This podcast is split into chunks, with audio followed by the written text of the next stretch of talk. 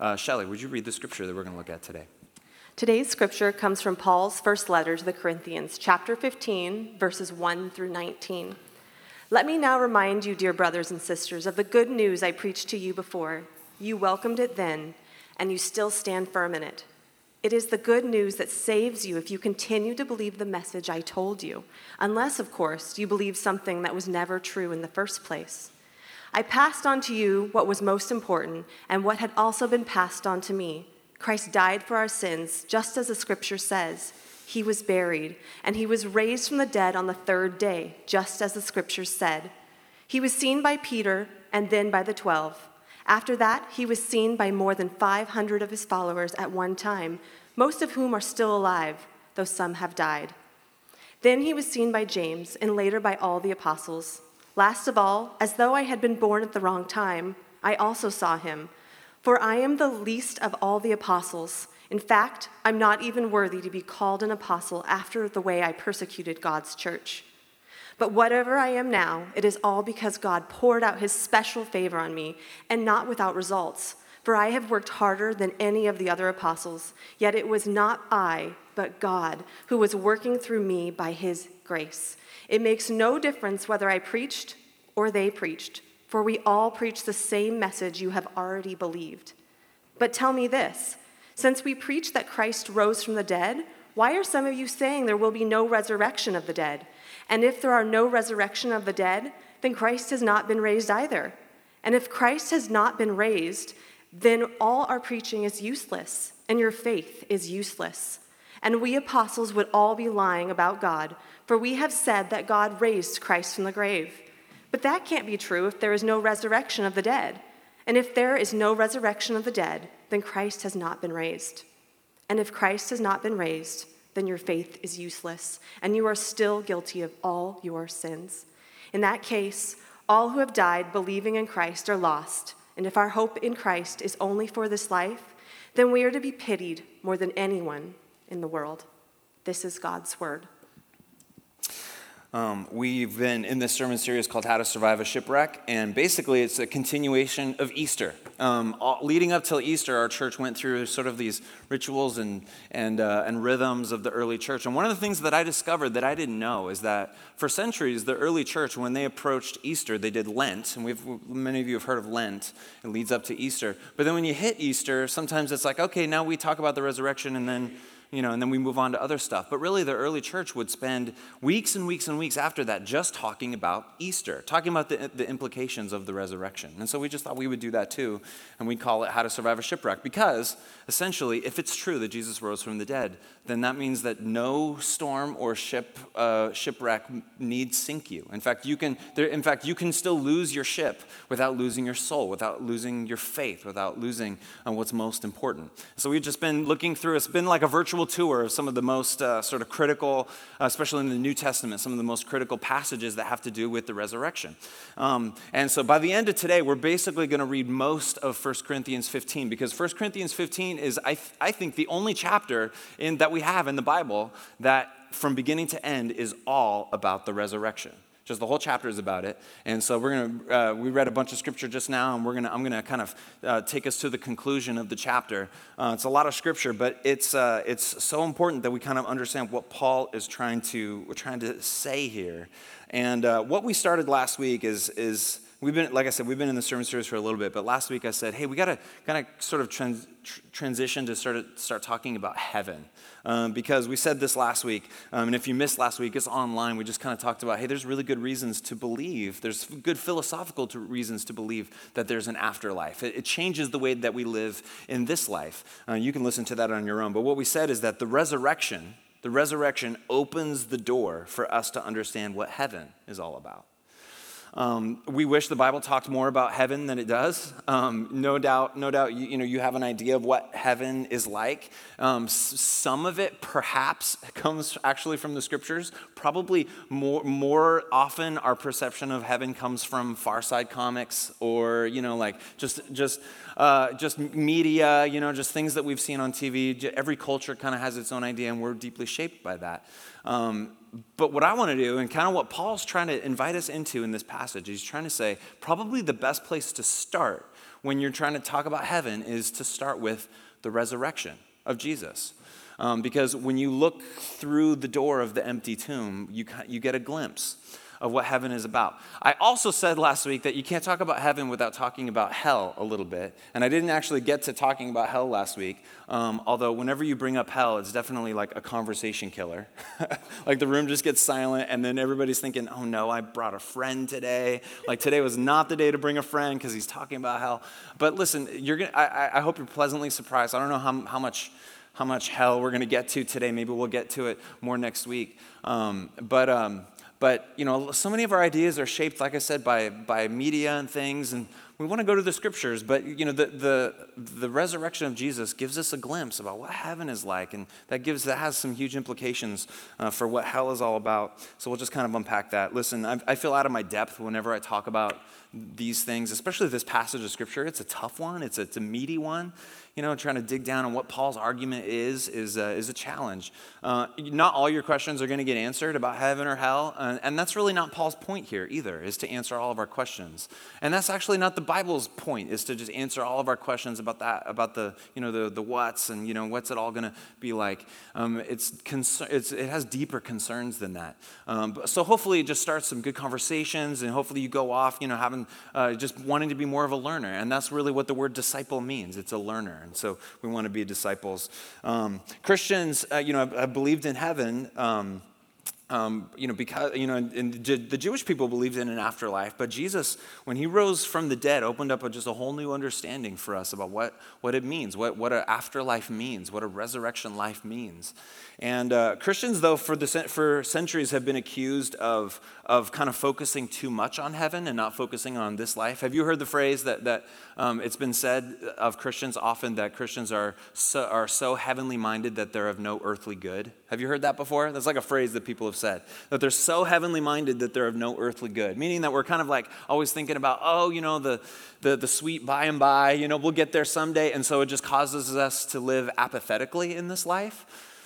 When really, when really the, the opposite is true. And Paul's argument here is going to make it just a really great case for that is that's not the case at all. In fact, a biblical understanding of, of resurrection and, and the new creation actually gives us more, more uh, fuel to care about this life, to care about this world, to, to, to launch us back even with more passion and excitement than we did before. So, um, anyways, um, we're going to look at heaven uh, through the eyes of Paul, through the resurrection. And this is what he's talking talking about. Now, before we get into the text, um, I've got this, I've got, I tried to put it in my pocket and it's so small that I don't even know if I'm going to be able to find it. But there's like a little thing here. Okay, hold on, hold on. Hold on. It's, it's, it's really, really small. In fact, I, if I try to pick it up to show you, you, can anybody see this? Of course you can't. I can barely see it, all right? It's very, very small, all right? It's in my hand. Um, but what I have here is I have a seed, okay? In fact, here's a better picture so you can see. Um, this is a seed right here. Um, any guesses as to what this seed might be? Forest? Forest, would you say? Horns? Corn. Oh, no corn. No, it's not corn. Cloves. Mustard? No, but that's like a biblical thing. There's a mustard seed in there, right? No, not clove. I don't know. Maybe somebody said it, but I didn't hear it. But it's actually, this is a redwood seed. Can we get to this? So, what's crazy is, is this little seed that you can't even see turns into that. no, like we live in a land stranger than Oz, okay? Like this is wild that this that this happens. But this happens all the time, and this is really like what happens with all seeds. I mean, a seed goes into the ground, and what does a seed look like? A seed, uh, a seed just it's just what's it's a seed, right? It just looks like a seed, and you put it in the ground, and I mean, what happens? It like it gets water, and all these, and then all of a sudden it kind of like breaks open, and then the, like little tendrils come out, right?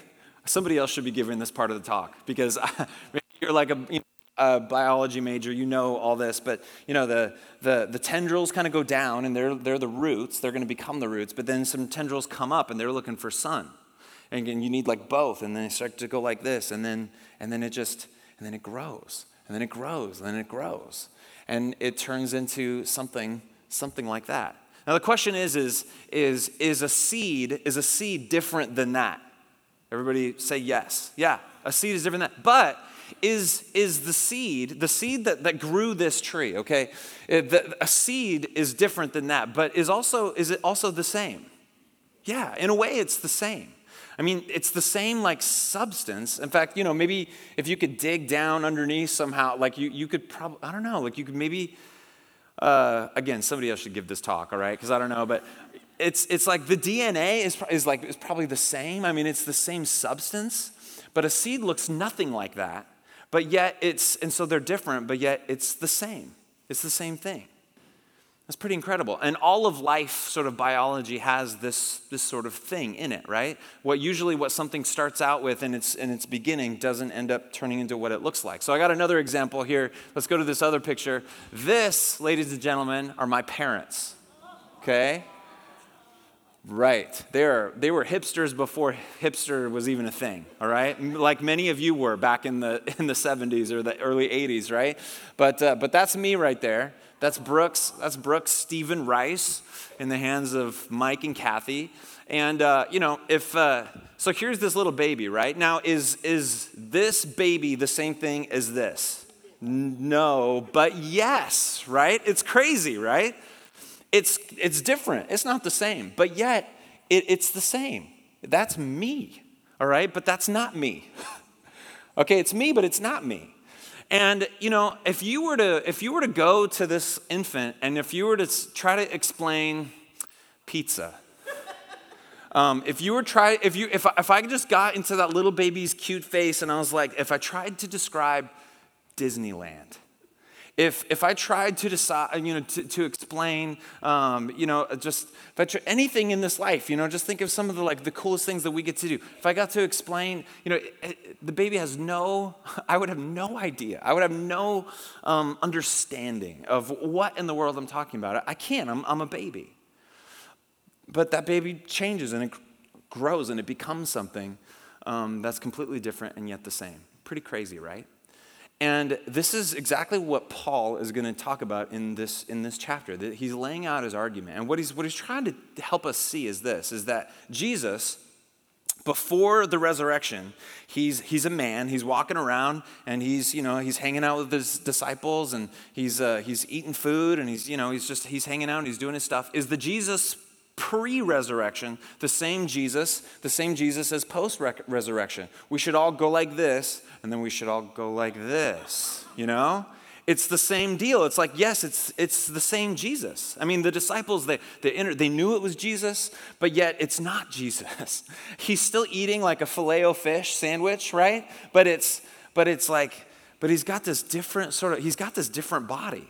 I mean, it's this body now that like, it like, like before he had a body that could die that could, that could, that could bleed. And, and then here he is, and, and, but and he's got the scars, but yet it's a, now, here, now he's in a body that's, that can't die. Now he's in this, now he can like, he appears one place and he's in another place. I mean, this is a Jesus that's, that's running on a completely different set of rules, and yet it's still Jesus. And this is what Paul's trying to grapple with. When Paul's asked about heaven, when he's asked about like what it's all supposed to mean, Paul is like kind of, he just kind of like has to throw a Hail Mary. And he's like, listen, I don't know, but I met somebody, but I, but I, but I, but I know that Jesus rose from the dead. And here's, here's what I can tell you about what, what heaven means and what it looks like. Now, is, is uh, I'm going to get into this passage. It's a little bit confusing. And it's, uh, it's okay that it's a little bit confusing. You know why? It's because it's like explaining pizza to a baby. It's like, it's, it's like telling a seed, a little seed, that someday a hummingbird is going to build a nest in your branches. I mean, it's just, it's just incomprehensible. Therefore, it's a little bit out of our, out of our depth. But here's, here's Paul's argument. He's going to keep going, and I'm going to keep reading uh, the passage here. He says this. Um, by the way, this is our Christian hope that we have, what we're about to read, is that is that not only do we get new physical bodies when God comes and makes all things right, but that kind of the everything does. And that no matter what happens in our lives, no matter what storm comes, no matter what shipwreck may occur in your life, this is sure. There's not a lot of things in life that are sure. There's not a lot of things in this life that you can take to the bank for real, but Paul's argument is that this is sure. This is sure. This is a deep, deep hope for us that all will be made right again. Um, it's good news. It's like what Aslan says in the Chronicles of Narnia, The Lion, the Witch, and the Wardrobe. When the, when the stone table breaks, it says that death is going to work backwards. This is our great hope. It's like Samwise Gamgee when he says, Gandalf, will, will all sad things become untrue? And the answer is because of the resurrection, yes. Yes. That's the good news for us. By the way, we don't talk about heaven that often. We don't. I don't know, maybe you do in your home. Um, we probably should talk about it more in my home it's it's one of those things like I don't want to scare the kids, like you know, like hey, let's talk about death. um, but uh, but it's something so powerful though. Usually, the time that we talk about it is when we are encountering death, don't we? That's usually when we start to talk about it. I did a memorial service this Wednesday for for a family in our church, and guess guess what we talked about? We talked about this. We talked about this hope that we have. Here's what Paul says. He says, "But someone may ask." He says, How will the dead be raised? What kind of bodies will they have? Now, these are natural questions. These are questions that they were asking then, and they're questions that we're asking now. Like, okay, tell me more. I want to know more about this. Like, we get new bodies, and like, oh my gosh, that sounds like the Twilight Zone a little bit. Like, tell me more. And he says, What a foolish question. He says, Oh, come on. He goes, When you put a seed into the ground, it doesn't grow into a plant unless, unless it dies first. And what you put into the ground is not the plant that, that it will grow, that will grow, but only a bare seed of wheat or a redwood or whatever you're planting. And then God gives it the new body that He wants it to have. A different plant grows from each kind of seed. Similarly, there are different kinds of flesh one kind for humans, another for animals, another for birds, another for fish. There are also bodies in the heavens and bodies on the earth.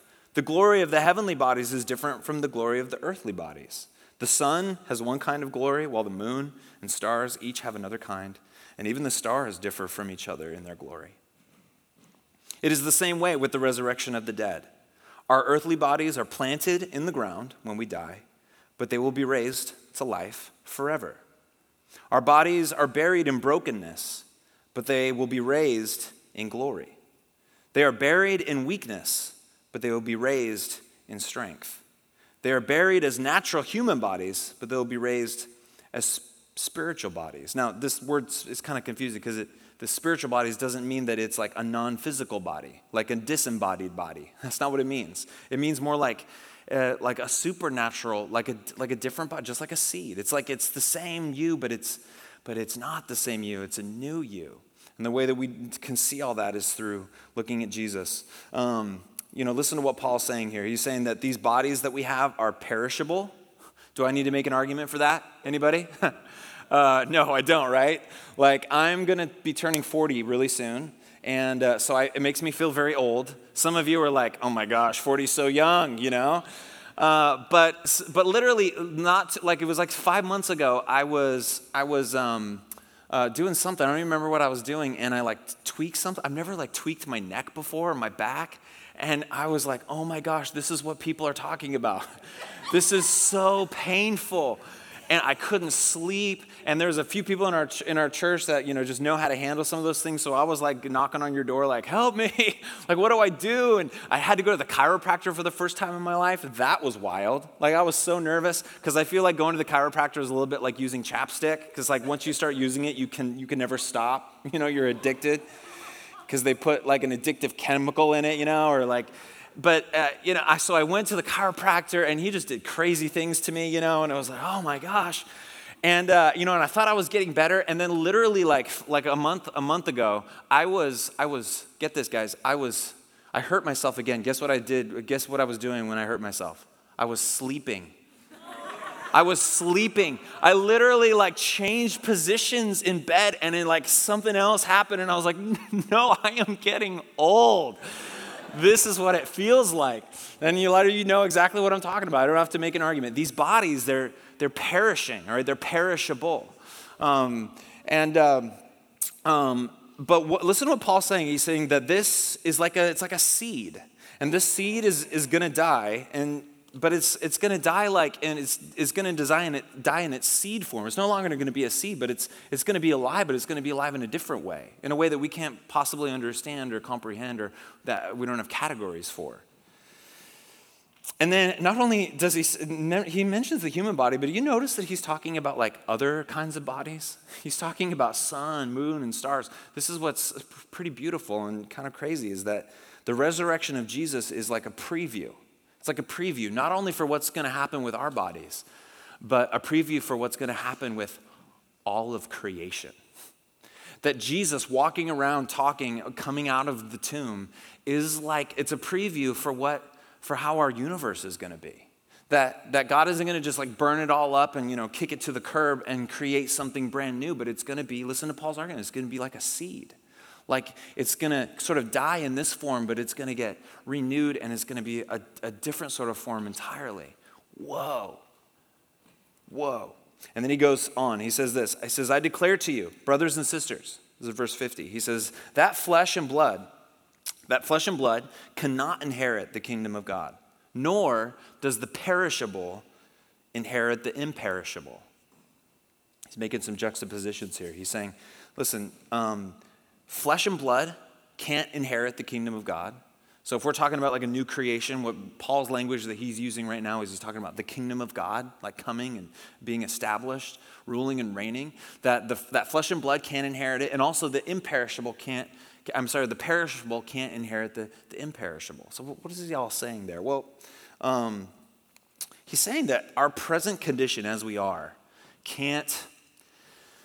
We can't, we can't inherit it. We can't inherit this new kingdom yet. We're, we're, not, we're not there yet. It's, it's like, uh, there's all sorts of examples of this. I was trying to think, like, uh, do you guys remember? I remember um, in college, when I was in college, we had we had the, the, the we, it was just when the internet was getting available to everyone, and we had these things called modems. And, and, when, you, and when you wanted to connect to the internet, it, it made this noise like a dying R2D2. Remember that? And, uh, and, and you had to just like, and it made this loud, long noise, and then that's what connected you. And you were connected through the phone lines, all right? So the, it was like the phone lines were connecting you to the internet, and internet, and it was slow, and it was, you know, it was just really bad, but it was normal, right? Now, uh, you know, you all probably all have some, you have high speed internet at your house. Why? Because you need to stream stuff, all right? Because we're all streaming something, I'm sure all of us. And uh, so, you know, if we were going to use this illustration, like our old school, inter- like, like dial up, modem, phone, uh, internet cannot inherit Netflix, okay? Um, it can't inherit just how we do things now. Something new has to happen.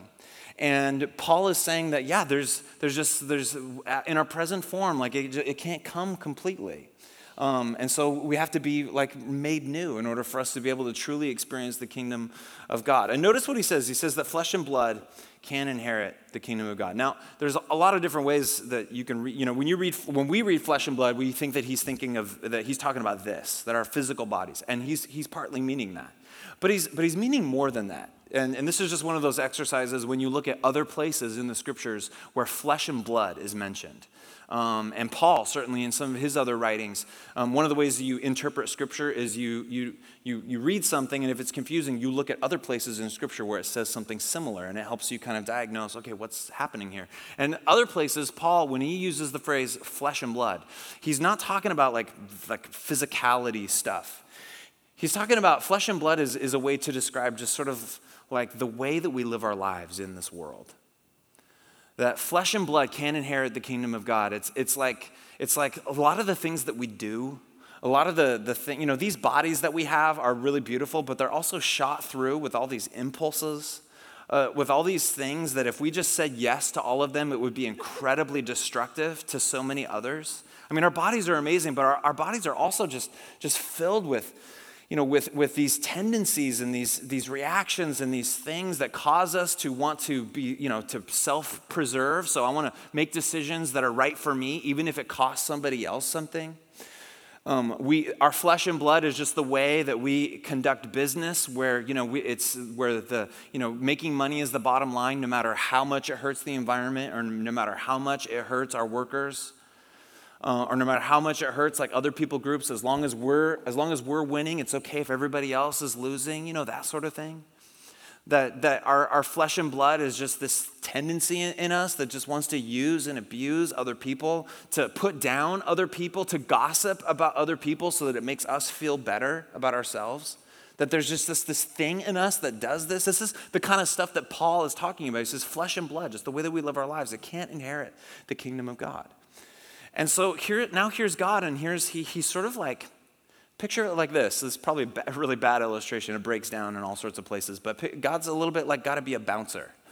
He's got to be a bouncer a little bit because here's this like beautiful club, this beautiful kingdom of God, this new creation, but not everything gets to come in right?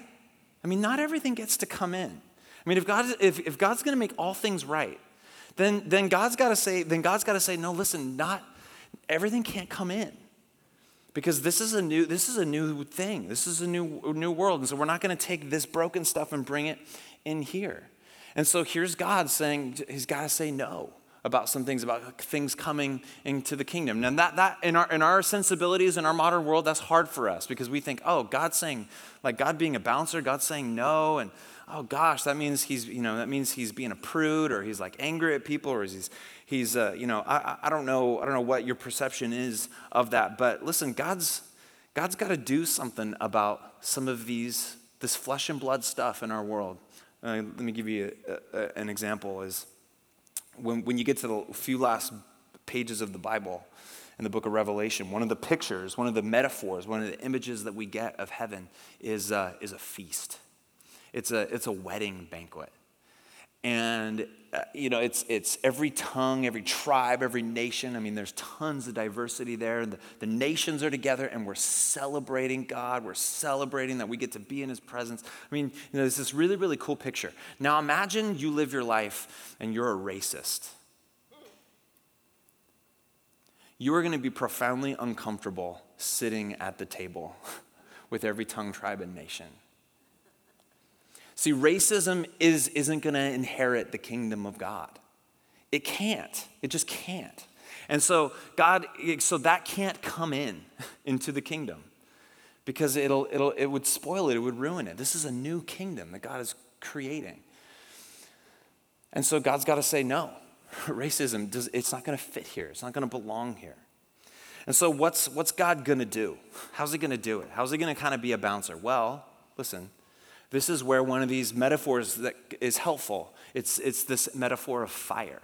It's this metaphor of fire. Now, when you read the scriptures, you'll see that this metaphor kind of comes up a bit. In fact, when you think about the end of the world, most people, usually fire has like something to do with, with your perception about kind of like how the end looks and that and certainly you can read passages of scripture that that you know it seems it seems like oh wow there's going to be like fire. There's going to be all this fire. And it seems as if god's angry like and he's just throwing down lightning bolts at things. But I, what i got to do to kind of tease this out because this is important guys i'm going somewhere with this is i got to take you to another passage another passage in this same letter that paul writes to the corinthians. So we're just going to backtrack just a little bit and it's from 1 corinthians chapter 5 because Paul is playing with these ideas in this whole letter with the Corinthians. And here's what he says, and he's going to introduce this sort of metaphor of fire, and it's going to be helpful for us to understand. He says, this is 1 Corinthians chapter 3, starting in verse 10. He says, By the grace God has given me, I laid a foundation as a wise builder, and someone else is building on it.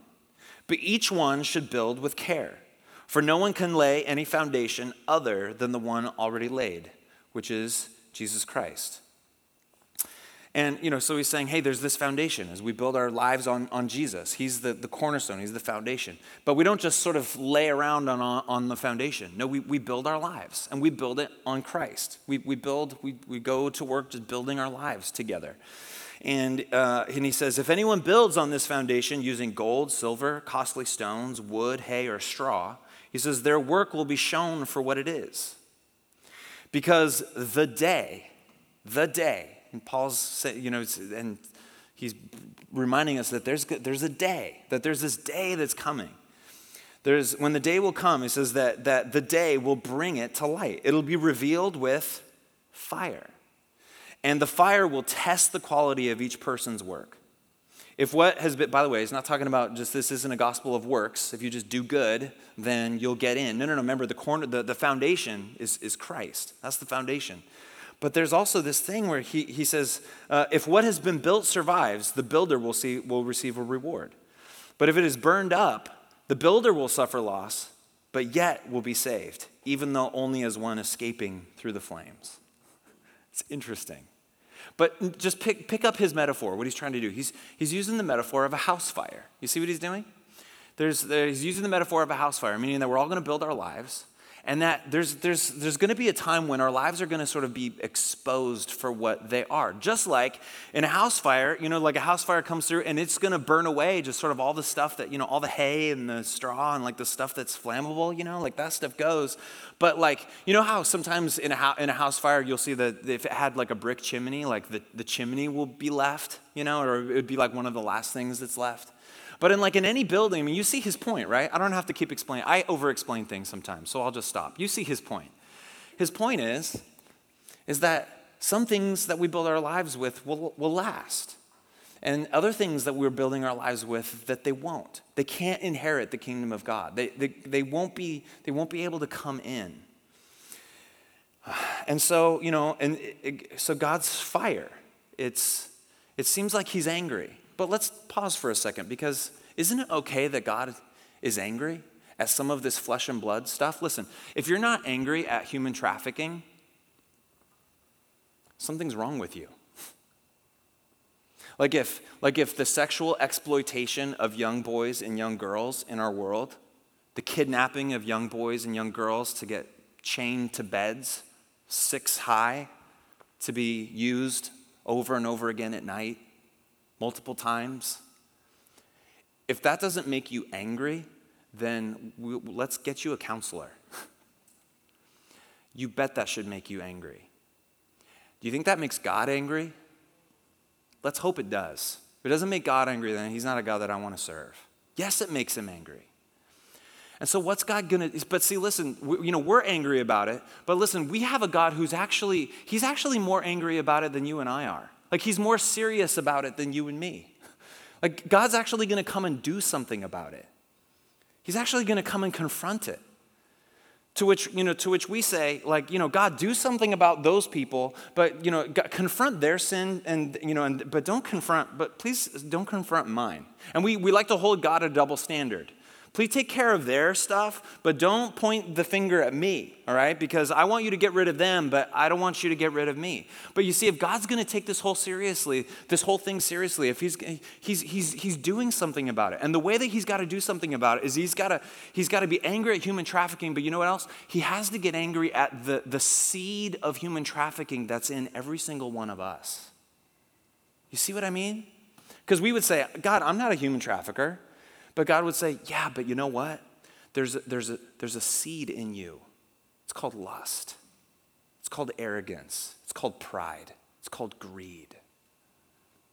And while you might not be a human trafficker, do you know what you know what you know what I know? You know what you know if you're honest? I mean, that that the seed is here. It's in you to do that. And maybe it hasn't germinated. Maybe it hasn't, it's, it's not, it's, it hasn't taken form, but it's there. See, this is how Jesus in the Sermon on the Mount can say, hey, um, you know, you've, been, you've heard it said, don't murder, but, but if you got, if you got anger in your heart, then, then you've already committed murder. Do you see what he's doing? He's, he's, he's taking this big sin, but then he's trying to help us see that there's a seed in it. There's a seed in every single one of us, and it's got to get addressed. It's got to get addressed. That those things, that those, God will not let those seeds into the kingdom of God. He won't let them. And so, is there any hope for us then? you bet there is. You bet there's hope. Because, see, this is what we talked about on Good Friday. It's Jesus was consumed by God's fire. He was cons- on the cross, he was consumed by God's anger and fire and justice so that we could be free, so that our hearts could be unchained by these seeds, we, we could be loosed from these seeds that are in us. That's good, good news for us.